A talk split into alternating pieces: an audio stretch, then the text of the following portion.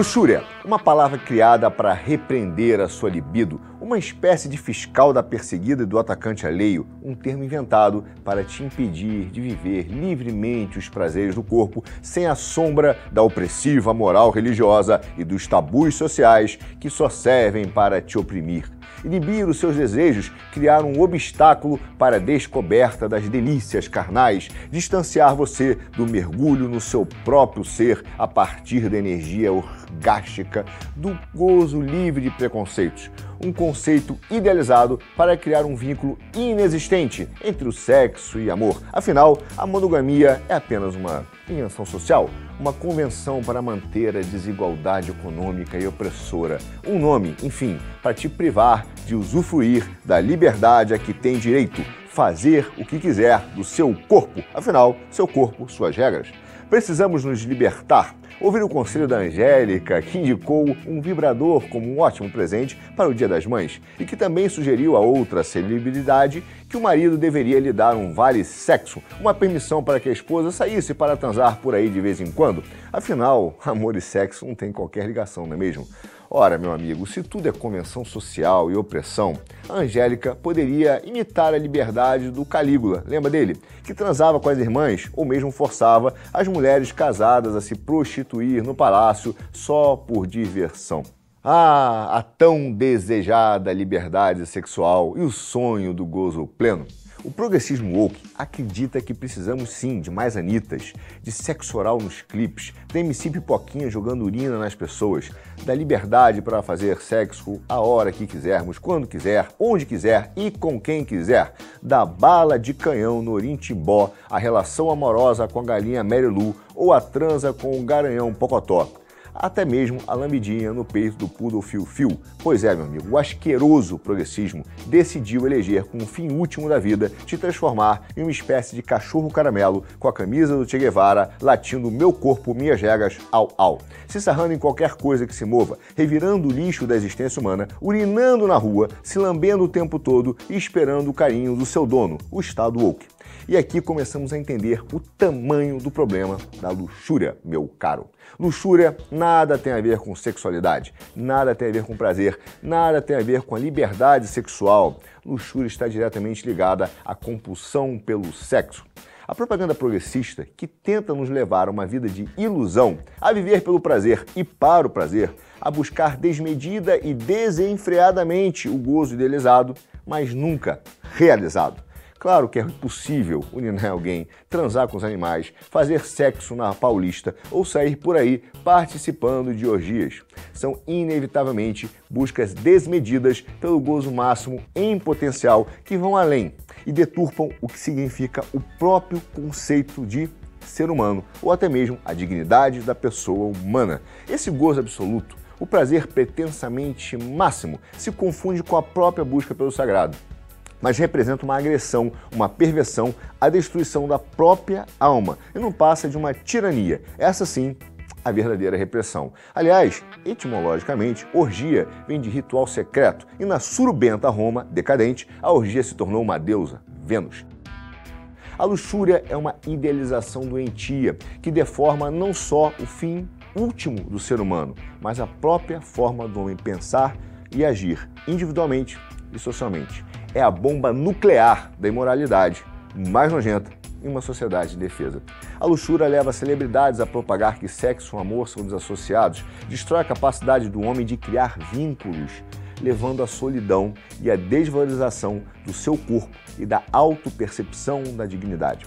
É por isso que a gente vê tanto progressista pedindo para ser respeitado e amado. A luxúria os leva a sentirem-se desvalorizados, subhumanos, sujos e culpados, que precisam da aceitação e validação externa para viver a ilusão de que eles mesmos se respeitam, enquanto seu senso moral, a cinderese que todos nós temos, aponta para o quão destrutivo tem sido o comportamento para a alma. Não existe luxúria do bem, não existe luxúria saudável, ela será sempre destrutiva. Ó oh, desejo ingovernável e irresistível que toma conta do homem. A neurociência já mostrou a importância de a gente governar os desejos. Quanto maior a excitação mental nas áreas associadas ao prazer, menor é a sua capacidade de discernimento.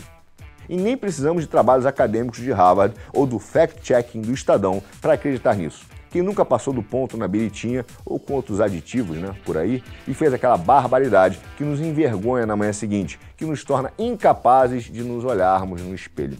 Até mesmo o imortal Nelson Rodrigues confessava o miserável tédio da carne, aquele imenso vazio e a sensação de sujeira que a luxúria nos proporciona.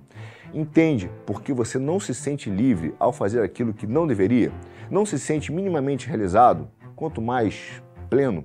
Pois é, como viciados em sua autodestruição, as celebridades que adotaram políticas progressistas sustentam que a solução para esse vazio existencial é mais luxúria.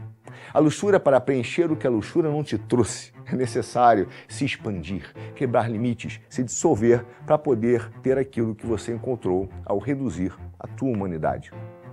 A luxúria exige mais e mais. Por isso que você vê jogadores de futebol que traem as suas mulheres lindas com mais mulheres e querem mais e mais mulheres, até que de repente são pegos por aí com hum, acho que você já entendeu. Só que não é só isso. A luxúria cresce em proporção e violência. Se a orgia já não basta, então ela pede violência. E vemos o que? O estupro coletivo. Se a luxúria pede mais prazer, vemos sexo com animais. Aí você vai dizer que isso é coisa de cristão, mas não foi só o cristianismo que disse isso não, meu caro. Na mitologia grega, o todo-poderoso Zeus resolveu sucumbir à luxúria e teve filho com a cabra Amalteia. Seu nome, Pan. Isso mesmo, aquele bicho meio pervertido, meio cabra, meio homem, que sai por aí tocando uma flauta com musiquinha bonitinha, mas que gerou uma deformação da psique que hoje você conhece como pânico.